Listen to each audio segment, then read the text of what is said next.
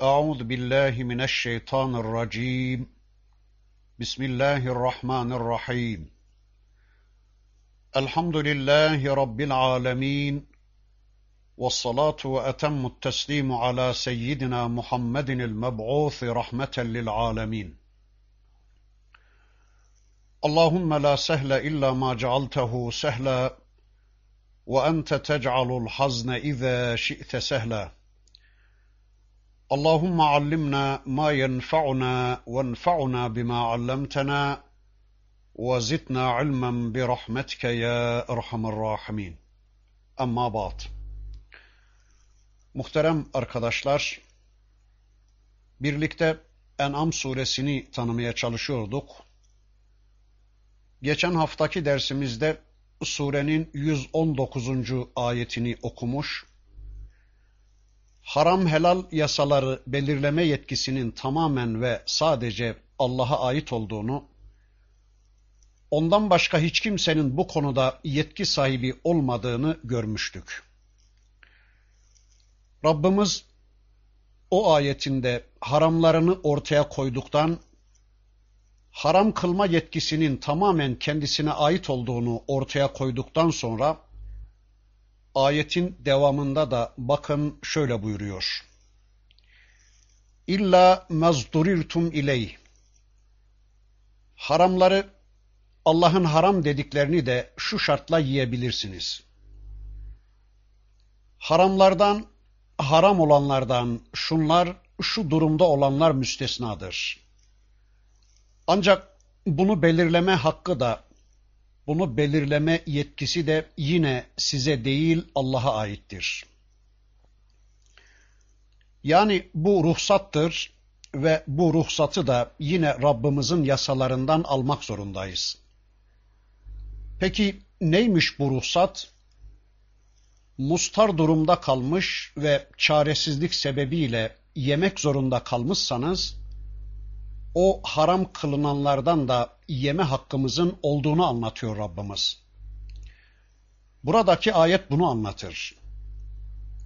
Yani zaruret durumuna düşmüşsek, onsuz olmaz durumuna düşmüşsek, Rabbimiz bu haramları yemeye de izin veriyor. Mesela içki yasaktır. Ama susuz kalmış ve ölüm tehlikesiyle karşı karşıya bulunuyorsak, sadece susuzluğumuzu giderecek ve ölümden kurtulabilecek kadar ve de başka birisinin hakkına tecavüze yeltenmeden haram olan içkiyi içebiliriz. Öteki haramlar için de aynı şey söz konusudur. Bakın ayetin devamında diyor ki Rabbimiz ve inne kesiran le yudillun bi Evet Rabbimiz kitabında haramlarını ve helallerini açık açık haber verdiği halde buna rağmen insanların çoğu kendi zanlarına dayanarak kendi heva ve heveslerine tutunarak ilimsiz bir biçimde helal haram belirlemeye kalkışarak insanları saptırmaya çalışıyorlar. İşte mecusiler, müşrikler, Yahudi ve Hristiyan dünya gece gündüz uğraşıyorlar. Kendilerine göre haramlar helaller belirleyerek, kendilerine göre emirler ve yasaklar belirleyerek, kendilerine göre hayat programı belirleyerek, kendilerine göre yasalar koyarak tüm yeryüzüne beyanatlarda ve vahiylerde bulunuyorlar. Böylece Müslümanların zihinlerini idlal etmeye çalışıyorlar. Müminleri haram ve helal belirleme konusunda Allah'tan koparıp kendilerine kul köle edinmek istiyorlar. Ama bu kafirler ne kadar uğraşırlarsa uğraşsınlar, biz Müslümanlar kesinlikle onlara uymayacağız. Kesinlikle onların vahiylerine kulak vermeyeceğiz. Çünkü onlar bilgisizce kendi akıllarına, kendi zanlarına, kendi heva ve heveslerine dayanmaktadırlar. Çünkü onlar insanları kendi sapık hayatlarına ortak etmek istiyorlar. Yani insanları kendi cehennemlerine çağırıyorlar. İşte görüyoruz.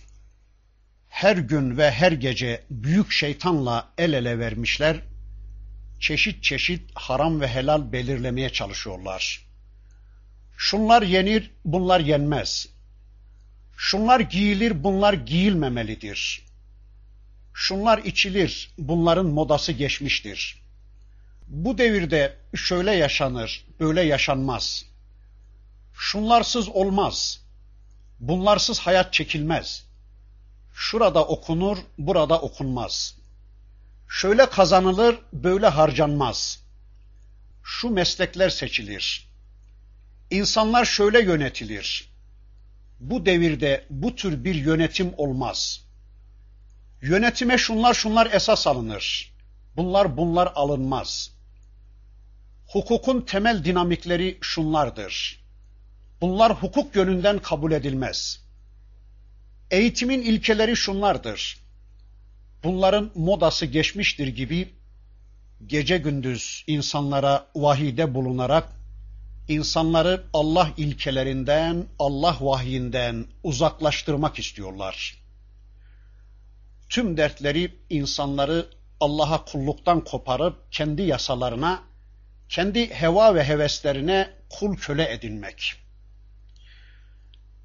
Gece ve gündüz bu adamların, bu insan ve cin şeytanlarının vahiyleriyle beraber olanlar, bu şeytan vahiylerinden beslenenler, onların kulu ve kölesi olmaktan asla kurtulamayacaklardır. Ancak gece gündüz Allah vahiy ile beraber olup Allah vahyinden bilgilenenler bu şeytan vahiylerinden kurtulup Rablerinin kulu olarak kalmayı başarabileceklerdir. Bunu asla hatırımızdan çıkarmayalım. İnne rabbeke huve a'lemu bil mu'tedin. Muhakkak ki Allah sapanları, sapıtanları, taşkınları en iyi bilendir. Evet, yoldan geçenler, sana bakanlar, yemez misin diyenler, içmez misin diyenler, sana zorla ikram etmeye çalışanlar ne için ikram ediyorlar? Öyleyse arkadaşlar bunu düşünmeden yemeyeceğiz. Yani eğer ikramın hedefi Allah'sa, Allah adına ikram ediliyorsa hemen yiyeceğiz, değilse vazgeçeceğiz. Mesela bir koyunumuz var ve biz onu Allah izin verdi diye, Allah cana ve mala hakimdir diye, onun iznine binaen şöyle güzelce kıbleye doğru yatırdık. Önceden bilediğimiz, hazırladığımız bıçakla Bismillah, Allahu Ekber diyerek kestik. Ya Rabbi senin adınla, senin izninle, sen dediğin için, senin yetkinle, sana boyun eğiyorum diyerek hayvanı kestik. Yani sonunda kan aktı ve hayvan öldü. Bir başkası da aynısını yapıyor. Tutuyor, getiriyor hayvanı, bilediği bir bıçakla o da kesiyor. Lakin o besmele çekmiyor. Allah dedi diye, Allah'tan böyle bir yetki aldık diye yapmıyor bu işi. İşte arkadaşlar ikisinin farkı budur.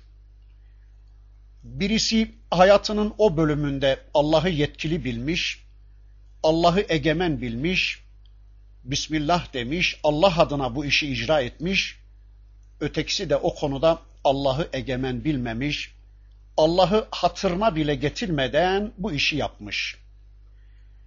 Yani işte Allah'ın hayata karışmasının temel esprisi budur. Kişinin hayatında Allah'ı egemen bilmesinin temel esprisi budur. Yani böyle görüntülenir bu iş. Söyleyin bu ikisi arasında ne fark var? Yani bizim yaptığımız gibi Allah dedi diye besmele ile kesilen önceki hayvanın etiyle Allah dedi diye kesilmeyen, başında besmele çekilmeyen, ya da Allah'tan başkası dedi diye kesilen bu sonraki hayvanın etinin ne farkı var? Yani kesimde besmele çekilmenin niyet farkının dışında başka hiçbir farkı olmayan bu hayvanların etlerinin ne farkı olacak? Arkadaşlar, hayatın tüm konuları da aslında böyledir değil mi? Mesela Allah'a Allah dedi diye Kur'an ve sünnete dayandırılarak kıyılan bir nikahla, bir birleşmeyle onun dışındaki birleşmelerin ne farkı var aslında? Yani erkek kadına, kadın erkeğe ben sana vardım, ben de seni aldım, haydi beraber olalım demesiyle Allah'ı nikahı hatırlarına bile getirmeden bu birleşme işini gerçekleştirmesiyle bunu Allah adına yapıyoruz.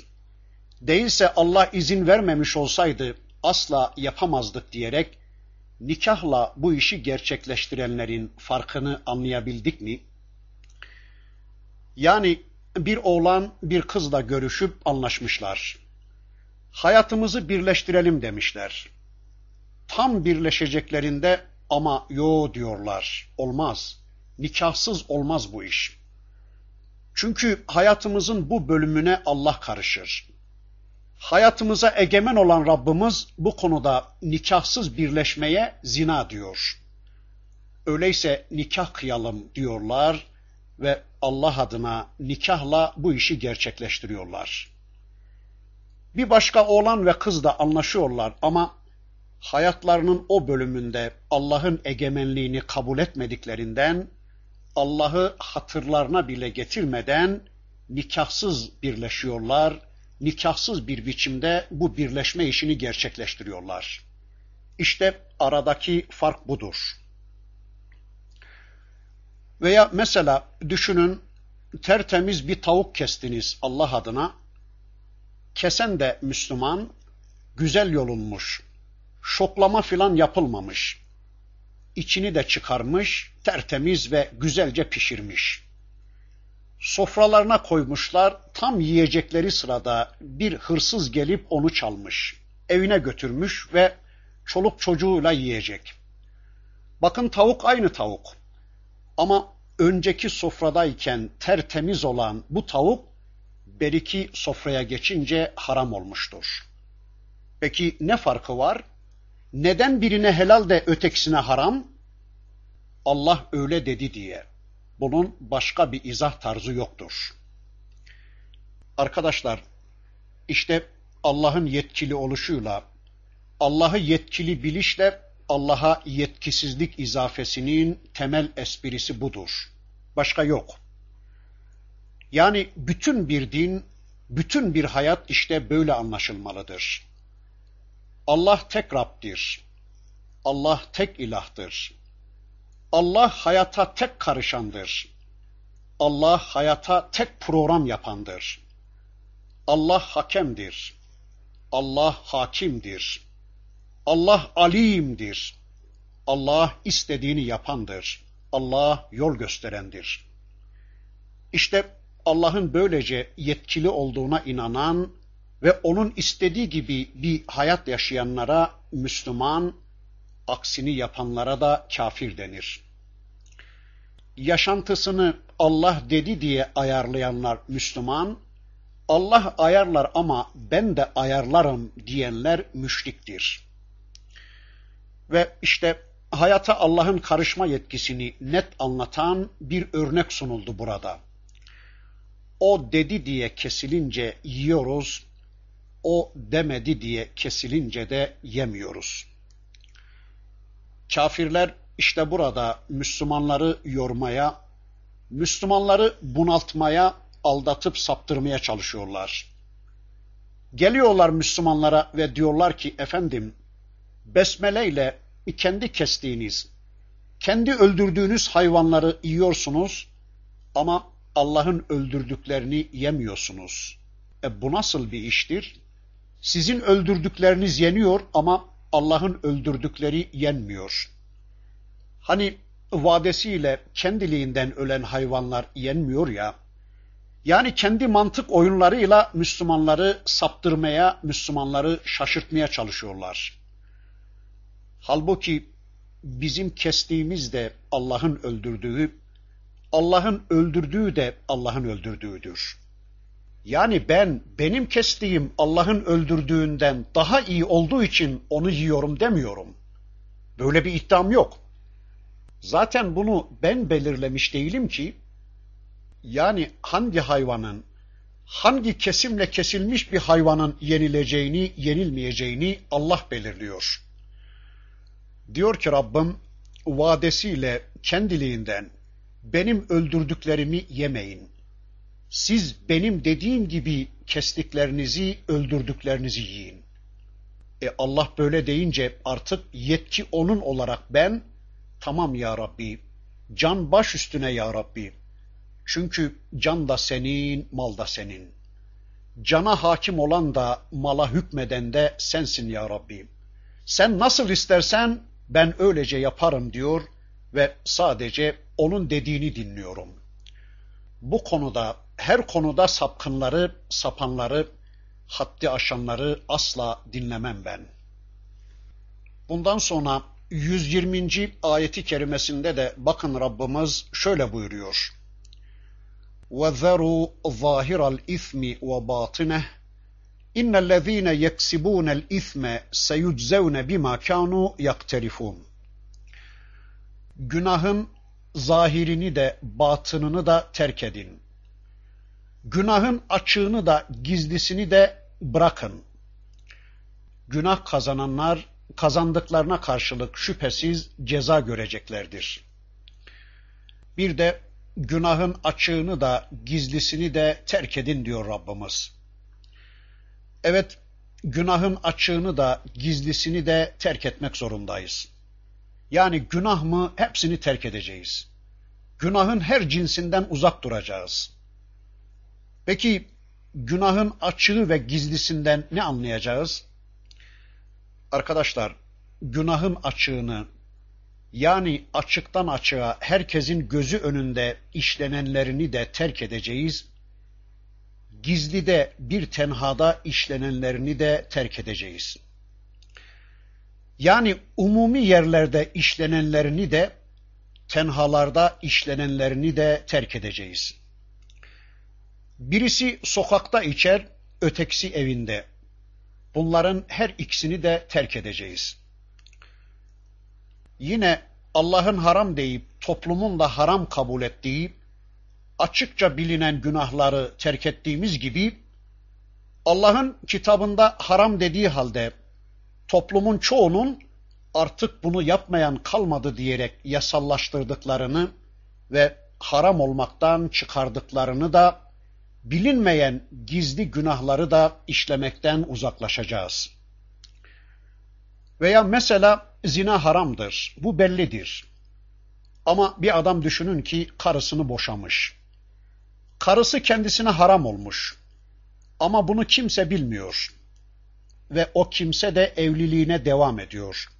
O kadınla birlikte hayatına devam ediyor. İşte böyle kimsenin bilmeyip de bizim bildiğimiz gizli günahları da işlemekten sakınacağız. Veya adam oturur sofranın başına, helalden kazanmış gibi yer içer. Kimse bilmez onun haramdan çalıp çırparak topladığını. İşte böyle günahlardan da sakınacağız. Yine hani bir hadiste anlatılıyordu ya, bir günaha delalet eden aynen onu işlemiş gibidir. Adam diyor ki, İslam'a hizmet temel prensiptir. Binaenaleyh kızlarımızı İslam'a hizmet için şu şu okullara göndermeliyiz. Çocuklarımızı devrin bilgilerinden mahrum etmemeliyiz diyerek içinde taşıdığı niyeti çaktırmadan Allah'ın günahlarından birini işlemeye teşvik ediyor insanları ya. İşte böyle niyeti gizli günahları işlemekten de sakınacağız. Evet, gizli açık tüm günahları terk edeceğiz. Unutmayalım ki mayın tarlasında geziyormuşçasına günahların üstüne üstüne giderek bir hayat yaşayan kimseler işledikleri bu günahların karşılığını mutlaka göreceklerdir. O günahlarının karşılığıyla mutlaka bir gün karşı karşıya geleceklerdir. ondan kaçıp kurtulmaları kesinlikle mümkün olmayacaktır. Hani adam bir suç işler affedilir. Ama aynı suçu ikinci defa işleyince evvelki suç aynen avdet eder ya, işte aynen bunun gibi ceza görecektir böyle davrananlar. Bundan sonraki ayetinde de bakın Rabbimiz şöyle buyuruyor. وَلَا تَأْكُلُوا مِمَّا لَمْ يُذْكَرِ اسْمُ اللّٰهِ عَلَيْهِ وَإِنَّهُ لَفِسْقٌ وَإِنَّ الشَّيَاطِينَ لَيُوحُونَ إِلَى أَوْلِيَائِهِمْ لِيُجَادِلُوكُمْ وَإِنْ أَطَعْتُمُوهُمْ إِنَّكُمْ لَمُشْرِكُونَ Üzerine Allah'ın adının anılmadığı kesilmiş hayvanları yemeyin. Bunu yapmak fısktır. Böyle hayvanları yemek Allah'ın yolundan çıkmaktır. Doğrusu şeytanlar sizinle tartışmaları için, sizinle mücadele etmeleri için dostlarına fısıldarlar. Dostlarına vahyederler. Eğer onlara itaat ederseniz bilesiniz ki siz de tıpkı onlar gibi müşrik olursunuz. Evet bakın bu ayetinde de diyor ki Rabbimiz Allah adına kesilmemiş hayvanları yemeyin. Üzerine Allah'ın adı anılmadan kesilmiş hayvanları yemeyin. Yani bir kesim Allah'tan değil mi? Üzerine Allah adı anılmadı mı? Besmele çekilmedi mi? Allah'tan dolayı değil mi? Allah'ın gündemde tutulmasının gereği değil mi? Allah'ın bir olurundan kaynaklanmıyor mu bu kesim? Ya da önümüze sunulan bu yiyecekler, arkadaşlar bunlar asla yenmeyecektir. Çünkü bu fısktır, günahtır, isyandır ve itaatten çıkıştır. Bunu icra eden fasık olacaktır. Böyle yiyecekleri yiyen kişi fasık olacaktır. Allah'a itaatten çıkmış olacaktır. Kesim işlemi esnasında bile bile besmele çekip Allah adını anmaya yanaşmayan bir kişinin kestiği kesinlikle yenmez. Eğer hayvanı kesen kişi bir müşrikse onun kestiği de yenmemelidir.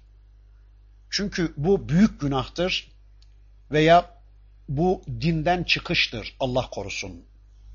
Ama geçen haftaki dersimizde de söylediğimiz gibi bundan sadece kesim esnasında mücerret besmele çeki vermeyi anlamayacağız. Allah'ı Allah'ın hayata etkin ve egemenliğinin gündemi adına kesilenleri yiyeceğiz. Allah'ın gündemi adına olmayanları kesinlikle yemeyeceğiz. Bunun biraz daha net anlaşılması için burada bir örnek verelim. Mesela sizin dinsiz, ateist bir komşunuz var. Bir gün bahçesinde beslediği koyununu kesmeye karar vermiş. Dedi ki komşu koyunu bugün kesiyorum. Sana da biraz ikram etsem. Hayır dediniz, yemem. Bir şartla yerim. Ya kelime-i şehadet söyleyeceksin, Müslüman olacaksın ya da hiç olmazsa keserken Bismillah diyeceksin. Adam geri durdu, ısrar ettiniz, tekrar ettiniz ve nihayet dayanamayarak iyi hadi öyleyse diyerek Bismillah dedi ve kesti. Şimdi bu adam size göre Müslüman oldu mu? Kesimi Allah adına yaptı mı? Yani yiyelim mi şimdi bunu? Hayır, kalpten demedi. Müslüman oluyorum olarak demedi. Sizin için söyledi. Sizin hatırınıza söyledi. Yani size gösteriş için, sizi memnun etmek için söyledi bunu. Peki yiyecek misiniz bu eti? Hayır, bu et yenmez. Çünkü bu adam aslında ağzından besmeleyi gevelese de kesim esnasında Allah'ın adını ansa da tüm hayatında Allah'ı egemen bilen birisi değildir. Unutmayalım ki Allah'ı zikir sadece ağzından onun adını geveleyi vermek değil, onun tüm hayata egemen olduğunu kabul etmektir. Peki ne dersiniz? Nice bismillahlardan sonra açılan kapılarda Allah'ın kesin yasakladığı para kazanma yollarıyla kazanılan paraların ürünü olarak size sunulan ikramları kabul edecek misiniz? Bunu yerken düşünmeyecek misiniz? Evet adam Bismillah diyor. Her kapıyı açarken dükkanı her açışında taze Bismillah diyor. Ama dükkanına Allah'ı karıştırmıyorsa, orada ne satacağına, ne alacağına Allah'ı karıştırmıyorsa, kazanmasına, harcamasına peygamberi karıştırmıyorsa, hayatında Allah gündemde değilse nasıl yiyeceksiniz onların ikramlarını? Yani Kur'an sünnet öğrenmeye ayrılması gereken zamanlarını para kazanmaya ayıran insanların ikramlarını, çaylarını, kahvelerini kabul edecek misiniz? Veya mesela gittiniz bir eve, o evin hanımı mutfakta size yemek hazırlarken eğer namazı geçirmişse, bir hanımın namazı geçirmesine sebep olan bu sofraya oturup onu yiyelim mi? Vallahi eğer biliyorsak yemeyelim. Öyleyse arkadaşlar hayvanı keserken, yemeği hazırlarken besmeleyi çekmeyenin yemeğini yemeyin değil, hayvanı keserken, hayatını yaşarken Allah adını gündemde tutmuyorsa, yani hayatının tümünde Allah'ı egemen bilmiyorsa, işte onun yemeğini yemeyin diyor Allah. Allah dedi diye değilse yemeyin diyor. Allah ben bu model kesime, bu model kazanmaya, bu model hazırlamaya, bu model ikrama izin veriyorum deme şartıyla yiyeceğiz, değilse yenilmeyecektir. Buna göre yiyenler, yedirenler ve yenenler bir daha düşünülmelidir.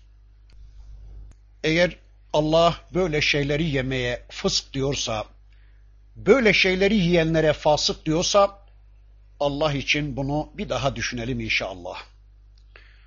Arkadaşlar, fasık bulunduğu yerden zarar vermek için ayrılan demektir. Fasık lukatte itaatten çıkan demektir. Nitekim bunun için deliğinden çıkan fareye de ufuveysika denmiştir. Fasık büyük günahları işleyerek Allah'a itaatten çıkan kişi demektir. Allah'la yaptıkları anlaşmayı bozmak, Allah'la anlaşma metinlerini imzaladıktan sonra bozmak, bozmaya çalışmak fısktır. Yani Allah'la anlaşma yapıyorlar. Ya Rabbi ben senin kulunum. Sen benim Rabbimsin. Sadece senin dediğini yapacağım. Senden başkasının dediklerine gitmeyeceğim. Sen ne istersen tamam. Benim hayatıma sadece sen program çizeceksin. Ben de bu anlaşmaya sadık kalacağıma ve karşılığında cennet bulacağıma inanarak söz veriyorum ya Rabbi. Değilse cehennem konusunun farkındayım diyerek Allah'a söz veriyor adam ondan sonra da nakz ediyor, bu anlaşmasını bozuyor. Anlaşma konusuna aykırı hareket ediyor. Evet, demek ki fasıkın birinci sıfatı Allah'la ahdini bozmakmış.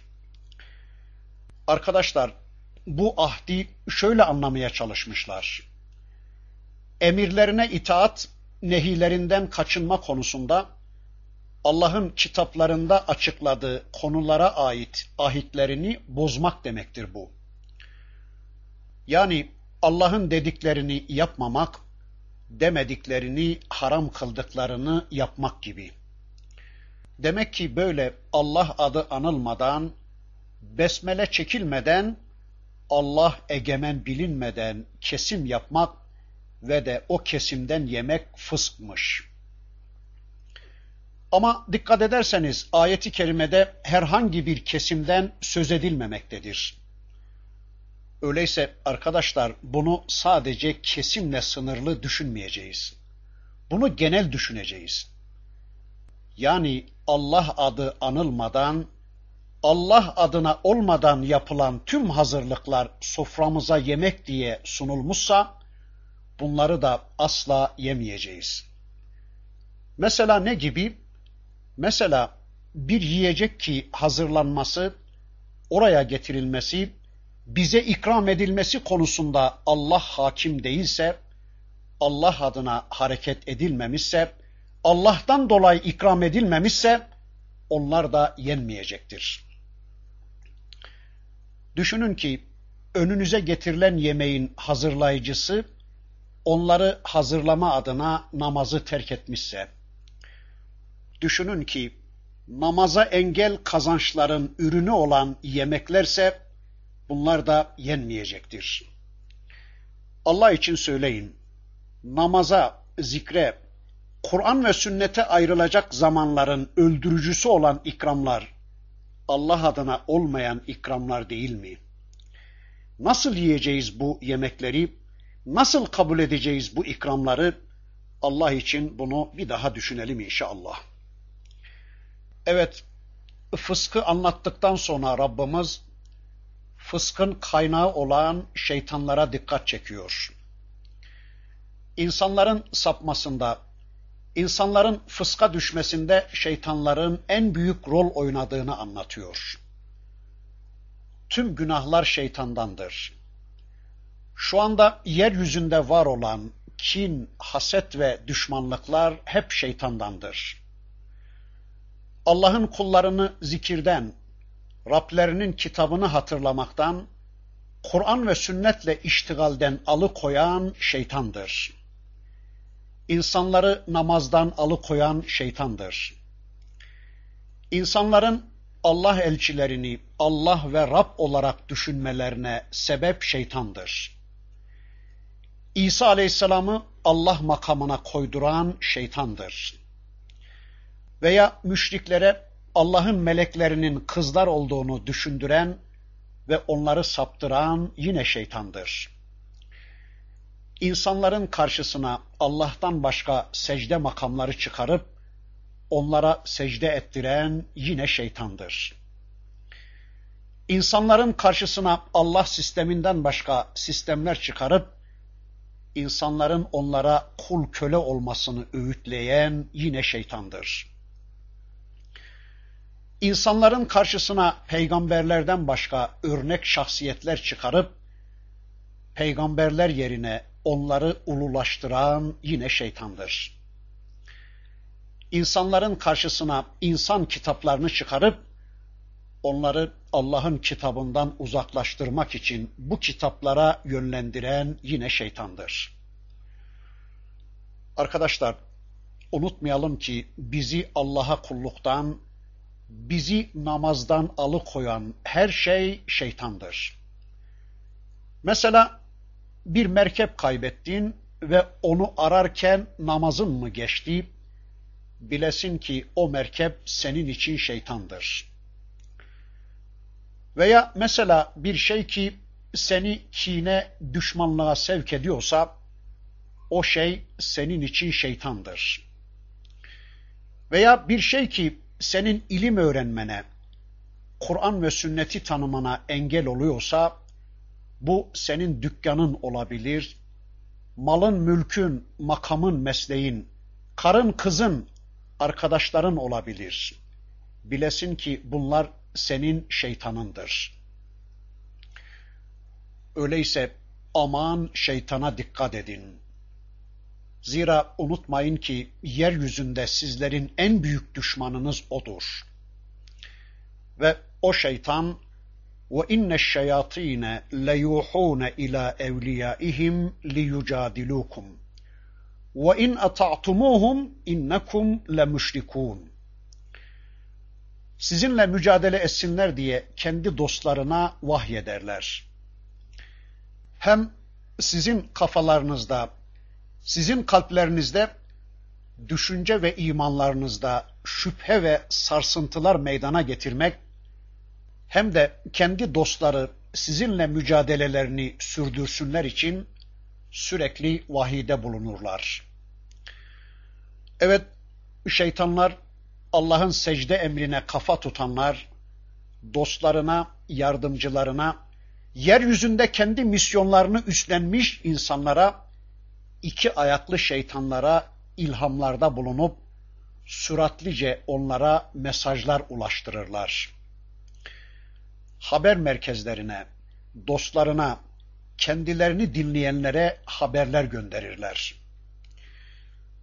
Eviniz şöyle olsun, ev tefrişiniz şöyle olsun, perdeleriniz, mobilyalarınız şöyle olsun, kazanmanız, harcamanız şöyle olsun, eğitiminiz, hukukunuz şöyle olsun, oturmalarınız, kalkmalarınız şöyle olsun, sofranızda şunlar şunlar bulunsun vesaire vesaire. Dostlarına uygulasınlar diye sürekli vahiy ulaştırırlar.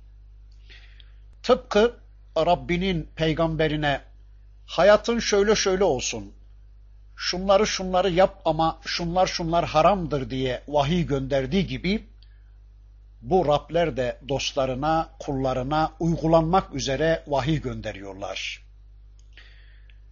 Cebrail ve Allah'ın Resulü nasıl ki Allah'tan gelen vahiy kendi aralarında birbirlerine tekrar ediyorlarsa, bu vahiy programlarını seyredenler de birbirlerine bu programları anlatıyorlar bugün. Ve Resulullah'a gelen vahiy sahabe birbirlerine nasıl aktarıp birbirlerini nasıl bilgilendirmeye çalışıyorlarsa bugün bakıyoruz ki bu şeytan vahiylerini seyredenler de sabahleyin birbirlerine bu programları anlatıp duruyorlar. Seyrettin mi? Bu gece filan falana şöyle yaptı. Filan filana şunu dedi diyerek şeytan vahiy programlarının gündem maddelerini birbirlerine aktarıyorlar. Arkadaşlar, ayetin nüzul sebebiyle alakalı alimlerimiz bize şunu anlatır. Medineli Yahudiler din konusunda, Allah konusunda ve peygamber bilgisi konusunda kendilerinin akıl hocası konumunda bulunan Yahudi bilginleri, Yahudi hahamları Mekke'deki müşriklere vahiy aktarıyorlar, bilgi ulaştırıyorlardı.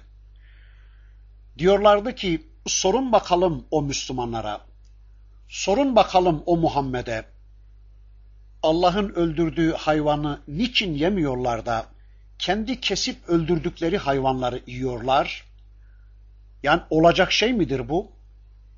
Allah'ın kesip öldürdüğü yenmiyor, insanların kesip öldürdüğü hayvanlar yeniyor diyerek onlara akıl vermeye çalışıyorlar, vahiy ulaştırmaya çalışıyorlardı. Yani işi bir mantık oyununa dökmeye çalışıyorlardı ya da başka bir rivayete göre İranlı mecusiler ulaştırıyorlardı Mekkeli müşriklere bu vahyi. O dönemin şeytanları, Yahudiler, Hristiyanlar ve mecusiler vahyediyorlardı dostlarına. Bilgi ulaştırıyorlardı Mekke müşriklerine. Sebep neydi? Peygamber karşısında mücadeleyi sürdürsünler de Müslüman olmasınlar diye peygamber karşısında pes edip de Müslüman olmasınlar, dimdik ayakta durabilsinler, gavurluklarını sürdürsünler diye dostlarına bilgi aktarımında bulunuyorlardı hainler. Aman peygamber karşısında şöyle yapın, böyle davranın diye birlikte kararlar almaya çalışıyorlar ve birlikte hareket imkanları arıyorlardı dostlarıyla. Yani birlikte Müslümanlarla mücadele ortamı arıyorlardı. Dostlarına yani kafirlere Müslümanlarla mücadele metotları ulaştırmaya çalışıyorlardı. Bakıyoruz bu şeytanlar hiç değişmemiş. Bugün de bu insan ve cin şeytanları el ele vererek şu andaki yeryüzü Müslümanlarıyla mücadelede birlikte hareket kararları alıyorlar. Müslümanları terörist ilan ederek birlikte terörle mücadele kararları alıyorlar, anlaşmalar imzalıyorlar. Halkı Müslüman olan ülkelerdeki dostlarına, kafirlere o Müslümanlarla mücadeleye devam etsinler diye vahiyler ulaştırarak akıllar veriyorlar. Aman şu İslami gelişmeye dikkat edin. aman şu hareketi ne yapıp yapıp bastırın. Aman şunları şunları yok edin, kapatın, susturun diyerek onlara fikir babalığı ve şeytanlık yapmaya çalışıyorlar. Rabbimiz diyor ki bakın in ata'tumuhum innekum lemüşrikun. Ey Müslümanlar! Ey Allah vahyine mazhar olan Müslümanlar! Eğer sizler size gelmiş Rabbinizin vahyi dururken bu vahyi bırakır da onlara kulak verir, onların vahiylerine kulak verir, onların yayınlarını izlemeye devam ederseniz, yani onlara itaat etmeye kalkışırsanız, şunu kesinlikle unutmayın ki, çaresiz siz de onlar gibi müşrik olmak zorunda kalırsınız. Çaresiz siz de onlar gibi müşrik olmak zorunda kalacaksınız diyor Rabbimiz. Yani aynen onlar gibi inanmaya, aynen onlar gibi düşünmeye ve aynen onlar gibi yaşamaya mecbur olacaksınız diyor Rabbimiz. Onların tarzı telakkilerini, onların hayat anlayışlarını, onların haram helal anlayışlarını kabul ederek aynen onlar gibi siz de şirke düşmek zorunda kalacaksınız diyor Rabbimiz. Evet ey Müslümanlar çok dikkat etmek zorundayız. Ey bu şeytanların vahiylerine kulak veren Müslümanlar. Ey gece gündüz bu şeytan vahiyleriyle ve yayınlarıyla beslenen Müslümanlar. Rabbimizin ifadesi gerçekten çok vahimdir. Onlar da aynen onlar gibi müşrik olmak zorunda kalacaklardır diyor Allah. O zaman Allah için çok ciddi düşünmek zorundayız. Bu şeytan vahiylerini evlerimize bastırmamalıyız. Çoluk çocuğumuzu bu şeytan vahiylerinin eline bırakmamalıyız. Bununla beraber Allah vahyine de çok sıkı tutunmak zorundayız. Tıpkı sihirbazların sihri karşısında vahye tutunup sihirlere kapılmaktan kurtulup zafere ulaşan Hazreti Musa Aleyhisselam gibi biz de bugün Kur'an'a çok ciddi sarılmak zorundayız. Eğer bu şeytan yayınlarına karşı kulaklarımızı çok iyi tıkar, Allah vahyine de çok iyi açarsak, kesinlikle bilelim ki bu şeytanların bize karşı yapabilecekleri hiçbir şey yoktur. Yani biz Allah'ın vahyiyle donanırsak, vahiyle silahlanır ve biz güçlü olursak, güç kaynağıyla irtibat kurabilirsek, tüm dünya şeytanlarının bize karşı yapabilecekleri hiçbir şeyleri yoktur. Bunu hiçbir zaman hatırımızdan çıkarmayalım. Bundan sonra 122. ayeti kerimesinde de bakın Rabbimiz şöyle buyuruyor. Eve men kâne meyten fe ahyeynâhu ve cealnâ lehu nuran yemşi bihi fin nâsi kemen meseluhu fi'z zulumât. Leyse bi haricin minha. Kezalike züyyine lil kafirine ma kanu ya'melun. Ölü iken kalbini diriltip insanlar arasında yürürken önünü aydınlatacak bir nur verdiğimiz kimsenin durumu karanlıklarda kalıp bir türlü oradan çıkamayan kimsenin durumu gibi olur mu? Kafirlere de amelleri, yolları, işledikleri güzel gösterilmiştir. Evet, bir insan düşünün ki ölü. Bir insan düşünün ki ruhen ölü, bedenen ölü. Bir insan ki ruhtan, Allah'tan, peygamberden, kitaptan, vahiden habersiz. Hayatı bilmiyor, mematı bilmiyor. Hayrını bilmiyor, şerrini bilmiyor. Yaptığı niye yarıyor, yapmadığı niye yarıyor farkında değildir. Allah diyor ki böyle ölü iken kendisine hidayet vererek dirilttik. Yani kafirken Müslüman yaptık diyor. Artık dirilmiştir o kişi. Tıpkı kupkuru bir toprağın Rahman'ın rahmetiyle dirilip canlandığı gibi. Artık vahyin, hidayetin dirilttiği bu kişi Allah'ı tanıyor, kitabı tanıyor, peygamberi tanıyor, kendisini tanıyor, çevresini tanıyor, hayatı tanıyor, ölümü tanıyor, varlık gayesini tanıyor. Evet, biz onu dirilttik ve bir de ayrıca ona bir nur verdik.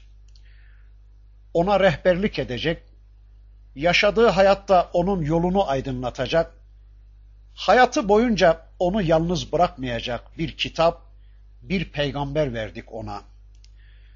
Artık yaşadığı hayatta insanlar arasında o nurla, o kitapla, o vahiyle yürüyor ve o nur onu karanlıklar arasında bırakmayıp aydınlığa çıkarıyor.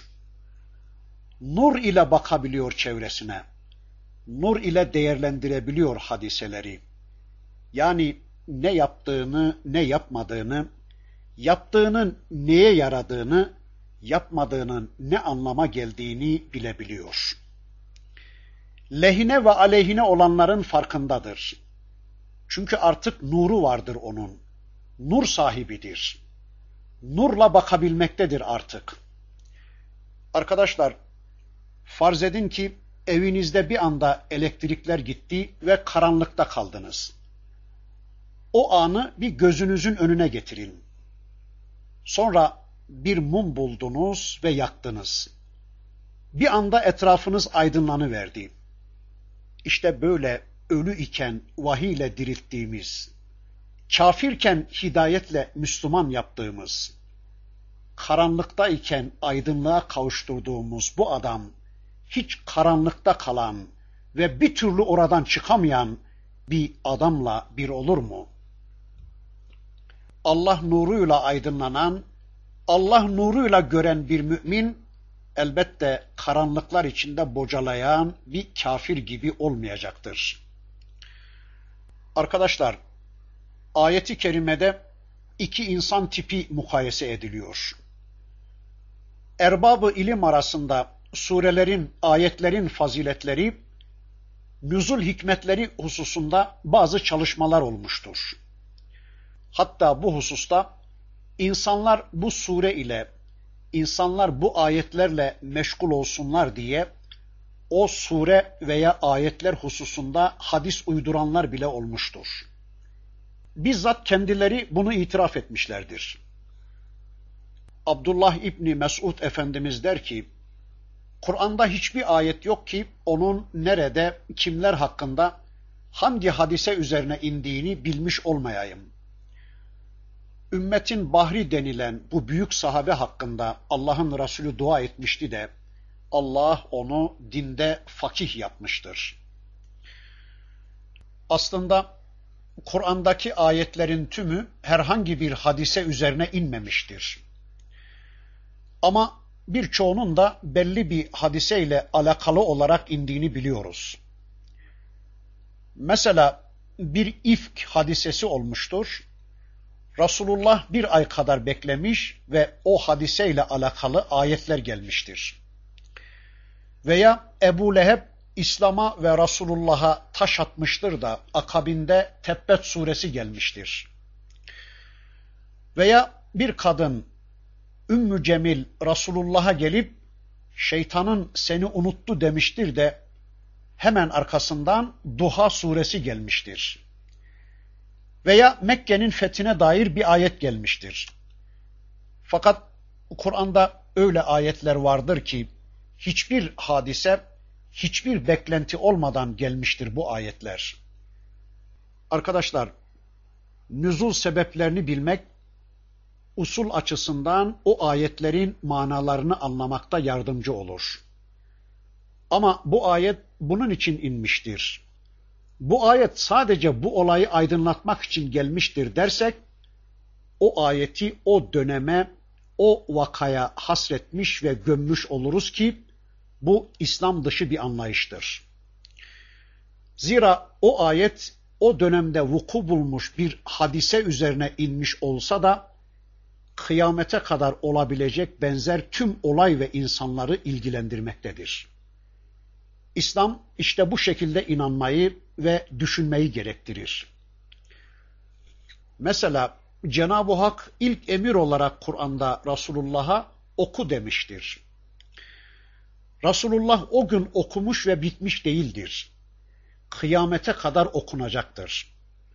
Yani bu okuma emri sadece o dönemle veya sadece Resulullah'ın şahsıyla alakalı bir emir değil, kıyamete kadar bizimle ilgili bir emirdir. Yine Resulullah'a Müzzemmil suresinde kıyam emredilmiş, kıyamete kadar bu emir devam edecektir. Bütün bunları şunun için söyledim. Bu ayette de iki nüzul hikmeti anlatılır. Birinci rivayet, Allah'ın Resulü Kabe'nin avlusunda namaz kılarken, Ebu Cehil bir devenin işkembesini onun omuzları üzerine koyar, Hazreti Fatıma anamız da Resulullah'ın omuzlarından onu kaldırabilmek için uğraşır. Durum Hazreti Hamza'ya intikal edince Hazreti Hamza Ebu Cehil'i hırpalar ve işte bu hadise üzerine bu ayetler iner. Yani bu rivayete göre burada anlatılan ölü Allah'ın Resulüne bu tür bir tavırda bulunan Ebu Cehil'dir Allah'ın kendisini vahiy ile dirilttiği de Allah'ın Resulüdür. İkinci rivayet de şöyledir. Ammar ve Ömer'in İslam'la dirilmesine mukabil Ebu Cehil'in ölümünü anlatır bu ayet denmiş.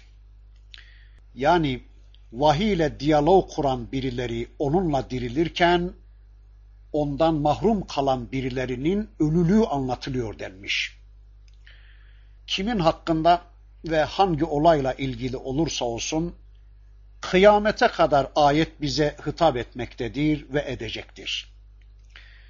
Ölü iken kalbini dirilttiğimiz adam hiç karanlıkta kalan kimseyle bir olur mu dendikten sonra arkadaşlar bakın bu insanın sıfatları sayılıyor ve deniliyor ki biz ona bir nur verdik de o nurla insanların arasında yürüyor. Yani bir insan düşünün ki önce ölüdür. Ama bu ölüm canın bedenden ayrılışı şeklinde bir ölüm değildir. Canları bedenlerindeyken ölüdür bu kafirler.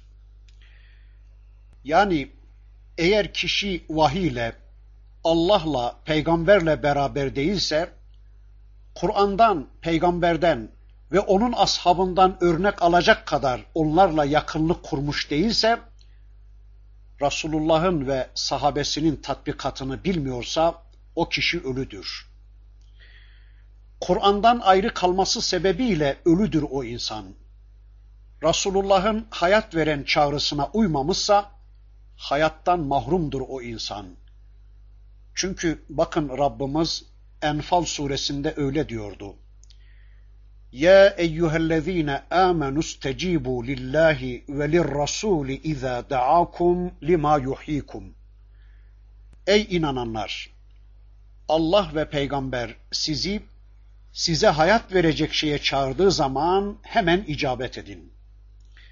İşte bu ayeti kerimeden de anlıyoruz ki Allah ve Resulünün çağırdığı şey hayat veren şeydir ve ondan mahrum olanlar da ölüdür. Yine biliyoruz ki Kur'an'ın bir adı da ruhtur ve bu ruhla ilişkisi kesilmiş insan ölüdür. Zaten arkadaşlar irtidat eden, İslam'dan ayrılan, Kur'an'la irtibatını kesen kişi ruh hakkını, hayatiyet hakkını kaybettiği için İslam'da ölümü hak etmiş insandır. İşte böyle vahiy ile ruhla tanışamamış bir ölüyle vahiyle dirilmiş kimse bir olur mu diyor Rabbimiz. Nur sahibi bir Müslüman ile bu nurdan mahrum olan kafir bir olur mu? Eline el feneri verilmiş ve onunla yürüyen, yolu aydınlanmış bir adamla karanlıkta el yordamıyla düşe kalka yürümeye çalışan insan hiçbir olur mu? Elbette bu ikisi bir olmayacaktır. Mesela Kur'an ve sünnetle hareket eden, kitap ve sünnet nuruna sahip olan kişi, mesela evine bir misafir geldiği zaman hiç şaşırmaz. Çünkü elinde nur var onun. Kur'an ve sünnete sorma imkanı vardır. Sorar kitaba, sorar peygambere, Ya Resulallah ben misafirime ne ikram edeyim? Bunlara ne anlatayım? Nasıl davranayım? Allah'ın Resulü kendisine ne tarif ettiyse, nasıl tarif ettiyse veya Allah'ın Resulü hayatında evine gelen misafirlerine ne ikram ettiyse, nasıl ikram ettiyse, nasıl davrandı ve neler anlattıysa onu aynen uygular olur biter. Eğer o kimse için Allah'ın Resulü yandaki odada gibi yakınsa, yani her an ona sorabilecek kadar onunla diyalog halindeyse, her an Kur'an'a sorabilecek kadar Kur'an'a yakınsa, nur sahibidir o ve hiçbir zaman zorluk çekmeyecektir hayatında. Ya da bir otobüste, trende, başka bir şehirde, çarşıda, pazarda, insanların içinde, tenhada, evinde, talebelerinin arasında bulunurken o anda Allah'ın kendisinden neler istediğini, o konumda Resulullah ve ashabının nasıl davrandığını bilen bir kimseyle bilmeyen bir kimse hiçbir olur mu? Birisi çok rahat bu bildiklerini uygularken ötekisi ise o konumda şaşırıp kalacaktır. Birisinin önü ve arkası alabildiğine aydınlık, öbürü ise karanlıklar içindedir. Arkadaşlar, işte iki insan tipi duruyor karşımızda. Birisi nur sahibi, Kur'an sahibi, diğeri zulmetler içinde bocalamaktadır. Bu iki insan tipini hayatımız boyunca hep karşımızda canlı tutmak zorundayız. Mesela birisiyle karşılaştık diyelim. Ne diyeceğiz bu adama? Yani değeri nedir bu adamın? Ne cins bir adamdır bu? Kaç çocuğu var? Kaç evi, kaç arabası var? Parası, markı, doları var mı? Diploması, doktorası var mı? Mesleği, makamı, mansıbı var mı? Arkadaşlar, Müslümanın değerlendirmesinde kesinlikle ölçü bunlar değildir. Peki neymiş o zaman değerlendirme ölçüsü? Ölçü bu adam nurdan mı yoksa zulmetten yana mı? Nur ashabından mı yoksa zulümat ashabından mı bu adam? Vahiy tanıyan, vahiyle hareket eden bir mümin mi yoksa vahiyden habersiz hareket etmeye çalışan birisi mi? İşte bir adamın değerlendirilmesinde ölçü budur. Buna göre Ebu Cehiller, Nemrutlar, Firavunlar, tüm kafirler, kitaptan habersiz yaşayanlar ve kıyamete kadar bunların karakterlerini taşıyanlar karanlıkta kalmış zulmet ashabındandırlar. Ama vahiyle hareket eden, nurla yürüyen tüm peygamberler ve peygamber yolunun yolcusu olan müminler de nurla hareket eden aydınlık dünyasının üyeleridirler. Bir Ömer vardı ölü. Hayatiyeti yoktu. Zulmette kalmış ve sanki kendi kendisini öldürmüş, kendi kendisini boğmuş. Allah'ın kendisini yeryüzünde insan diye, halife diye, ahseni takvim üzere yarattığı insanlık özelliklerinden bir eser bırakmamış üzerinde. Esfeli safiline sürüklemiş kendisini. Ama böyle ölümün şahikasına doğru giderken Allah'ın vahyine gönül vermiş, Allah ve Resulünün kendisini kendisine hayat vermek üzere çağırdığı hidayeti kabul etmiş ve kendi kendini diriltmiş.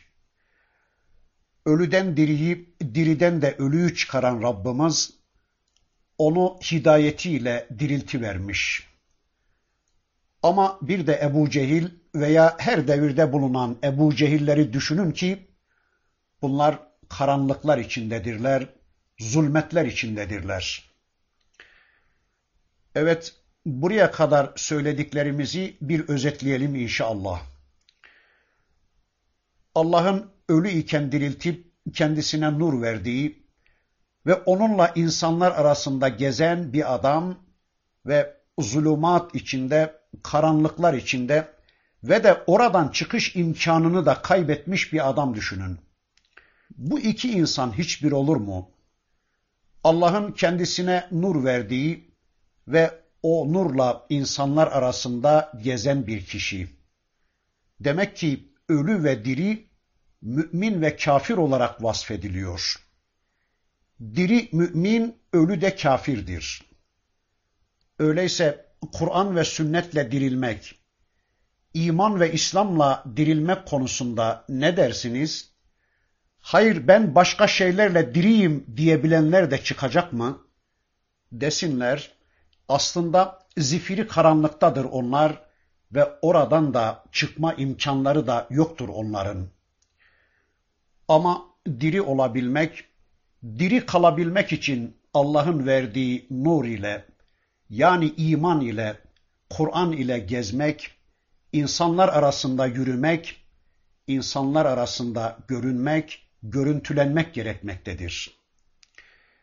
Yani insanlara bunu göstermek, duyurmak, anlatmak gerekmektedir. Yani düşünün bir insana Allah nur lütfedecek, Kur'an bilgisi, iman ışığı verecek, kitapla, imanla tanışacak.